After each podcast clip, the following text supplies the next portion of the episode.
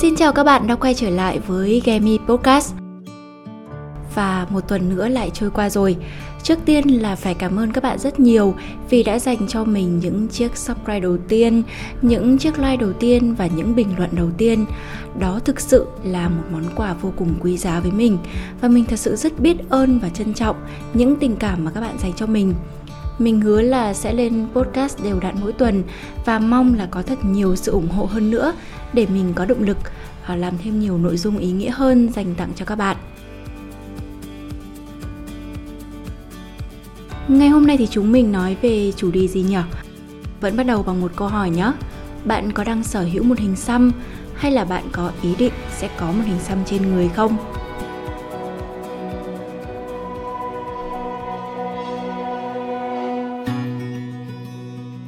Cách đây 6 năm là năm mà mình có một bước ngoặt mới. Sau khi kết thúc một mối tình lâu năm với rất là nhiều sự mỏi mệt mà mình đã chia sẻ với các bạn ở podcast đầu tiên đó, và vài tháng sau khi chia tay thì mình có một quyết định mà đối với bản thân vào thời điểm đó là một sự táo bạo. Và dù đối với nhiều người thì đó là một điều hết sức bình thường thôi. Đó là có một hình xăm mình thì không phải là một mẫu con gái quá là truyền thống đâu, nhưng mà hình ảnh từ bé đến thời điểm đó thì một Việt Hồng trong mắt mọi người là một đứa con gái rất là bánh bèo và thích an toàn, thích những điều nhẹ nhàng và dịu dàng. Bây giờ thì về bản chất vẫn thế thôi, nhưng mà những va vấp khiến cho mình gai góc hơn, quyết liệt hơn và dám bước ra khỏi vùng an toàn của mình thôi.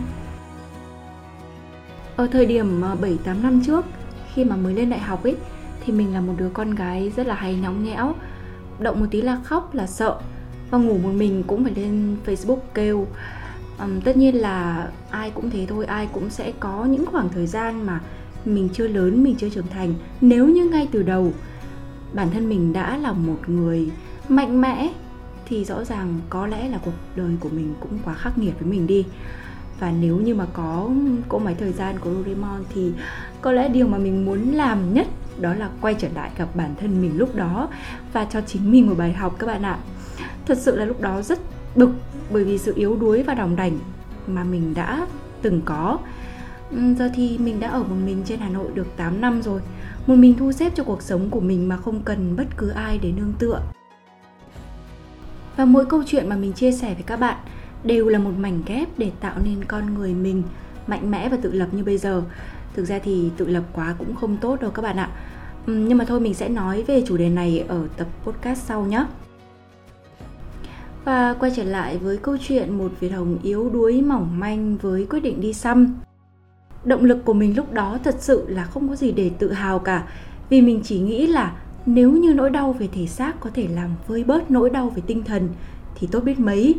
Và tất nhiên là các bạn đừng như mình Thật sự vì dù mình chọn một phương pháp đau có vẻ là nhẹ nhàng hơn những việc khác, Nhưng cái suy nghĩ là muốn làm đau bản thân mình vì bất cứ một điều gì cũng là một suy nghĩ không nên có.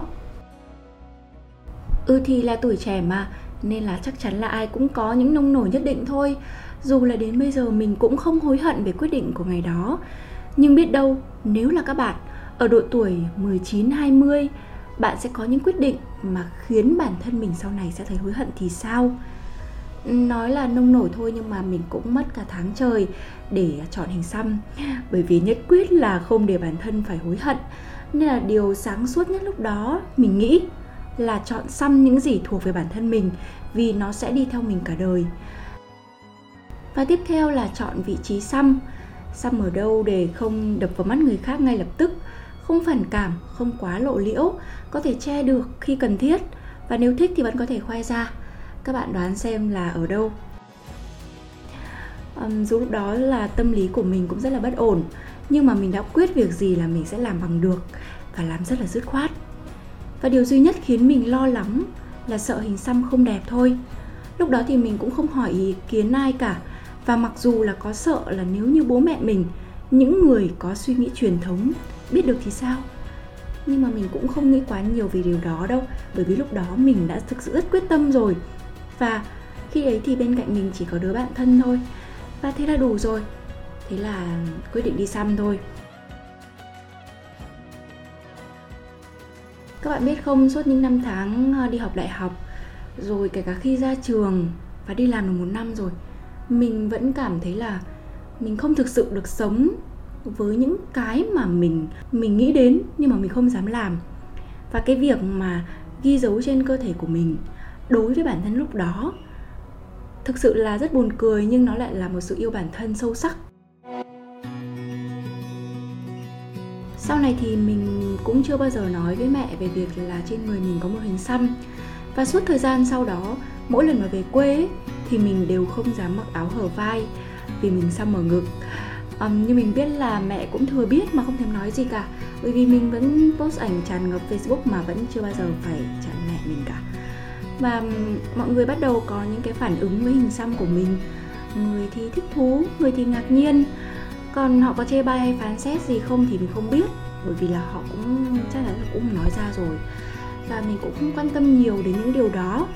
Chỉ là mình làm việc của mình thích và nó cũng không ảnh hưởng gì đến nhân cách của mình cả. Có thể là vào thời điểm đó đối với mọi người việc mình đi xăm vẫn là một sự táo bạo với chính bản thân mình thôi. Nên là mọi người nghĩ mình là sẽ cố tình làm thế để thể hiện một sự nổi loạn nào đó. Um, nhưng mà các bạn biết mình xăm cái gì không? Đó là tên chấm sao song tử Gemini cùng một bông hoa mà đến bây giờ mình cũng không rõ là hoa gì nữa. Một năm sau hình xăm đầu tiên thì mình uh, tiếp tục có hình xăm thứ hai là một bông hoa hướng dương ở cổ tay. Và thời điểm đó thì mình mới có người yêu sau hơn một năm độc thân. Thế nên là mình hy vọng là cuộc đời sau này của mình cũng luôn rực rỡ và hướng về những điều tươi sáng như mặt trời. Và có một cái cơ duyên đó là ngày đó thì mình làm biên tập uh, chương trình talk show chuyện đêm muộn và mình có mời một uh, anh uh, uh, nghệ sĩ xăm anh ấy cũng xăm cho khá là nhiều người nổi tiếng và anh ấy uh, có hứa là khi mà mình vào Sài Gòn thì anh ấy sẽ tặng cho mình một hình xăm. Và dù bây giờ là cả hai hình đều nhòe đi nhiều và cũng không còn rõ nét không còn đẹp như lúc mới xăm nữa nhưng mà mình vẫn chưa phút nào hối hận về những vết mực ở trên người mình cả. Um, chỉ là nếu như bạn muốn có một hình xăm thì hãy nghĩ xem là nó có ảnh hưởng đến công việc sau này hay không nó có phản cảm quá hay không và tư duy đánh giá một người về những hình xăm là một tư duy đã có phần cũ kỹ rồi. Tuy nhiên nếu như bạn là con gái thì hãy chọn những hình xăm nhỏ nhắn nhẹ nhàng à, sẽ tạo được thiện cảm với người khác hơn. Mình thấy là nhiều bạn nữ có những hình xăm rất là xinh và có thể là còn do tự các bạn ấy thiết kế ra nữa. Và trong tương lai thì có thể mình cũng sẽ tiếp tục có những hình xăm nhưng sẽ lựa chọn một cách cẩn thận hơn um, mình cũng không phủ nhận rằng là công việc hiện tại với một cái hình xăm ở ngực thì đôi khi hơi bất tiện cho mình trong việc là lựa chọn những trang phục. Và có một lần thì khi mà mình uh, post những tấm ảnh mà mình đi dẫn lên ý, thì có một người anh đồng nghiệp có nói với mình rằng là anh ấy cũng biết rất là nhiều MC có những hình xăm nhưng mà khi mà lên truyền hình lên uh, sóng với rất nhiều công chúng thì họ ít khi để lộ những cái hình xăm đấy lắm và đầu tiên thì mình phản ứng cũng hơi bị thái quá. Mình nói rằng là, em thấy nó chả có vấn đề gì cả. Và em thấy nó không hề phản cảm. Thậm chí là cái hình xăm lúc đó của mình nó chỉ lộ ra một tí, cái phần đuôi thôi. Nhưng mà sau khi ờ, nghĩ đi nghĩ lại thì mình thấy rằng là anh ấy cũng nói có phần đúng. Bởi vì mình thường dẫn những chương trình talk sâu chính luận với những chuyên gia về y tế, cho nên là bắt buộc mình phải tự ý thức được là mình nên, không nên để lộ những cái hình xăm đó bởi vì đó cũng là một cách để tôn trọng chính khán giả của mình chính những chuyên gia đang nói chuyện với mình và với chính cái hình ảnh mà mình xây dựng lên. Ừ, khi mà mình đã xuất hiện nhiều thì cái việc là cần phải dung hòa giữa cái sở thích cá nhân cùng với công việc của mình mình nghĩ là nó cũng là một vấn đề mà mọi người nên suy nghĩ và cân nhắc khi mà có một hình xăm. Uhm, hình xăm là một dấu ấn rất là đáng yêu của mỗi người. Nó có thể thay bạn kể một câu chuyện một kỷ niệm nào đó về bản thân bạn. À, nhưng mình cũng vậy thôi. Hình xăm đầu tiên nhắc mình nhớ đến một cái thời kỳ không mấy vui vẻ thậm chí là rất tồi tệ đối với mình. Nhưng nó cũng đánh dấu một cái sự trưởng thành nào đó một cái sự thay đổi tư duy nào đó một cái bước ra khỏi vùng an toàn của bản thân mình để làm cái điều mà mình vốn thích nhưng mà mình lại không dám làm. Và hình xăm thứ hai thì nó lại uh, ghi dấu một quãng thời gian tươi sáng hơn với um, một người đồng hành mới và những um, bước đường mới trong cuộc sống của mình. Vì thế nên là bạn ờ, hãy xăm khi mà bạn thích, nhưng mà hãy xăm một cách có trách nhiệm và suy nghĩ một cách là thấu đáo. Vì hình xăm đó nó theo bạn cả đời, bạn ờ, có thể xóa, nhưng mà cái việc xóa đi chắc chắn là nó sẽ để lại, nó sẽ đau hơn và nó sẽ tốn kém hơn là việc bạn xăm một hình mới. Và nó có thể ảnh hưởng đến công việc và cả cuộc sống sau này của mình nữa ờ, Cảm ơn các bạn đã lắng nghe podcast ngày hôm nay với một câu chuyện nhẹ nhàng thôi, nhưng hy vọng là sẽ mang đến cho các bạn một điều gì đó để lưu tâm.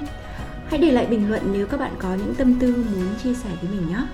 Cảm ơn và hẹn gặp lại các bạn vào chủ nhật tuần sau.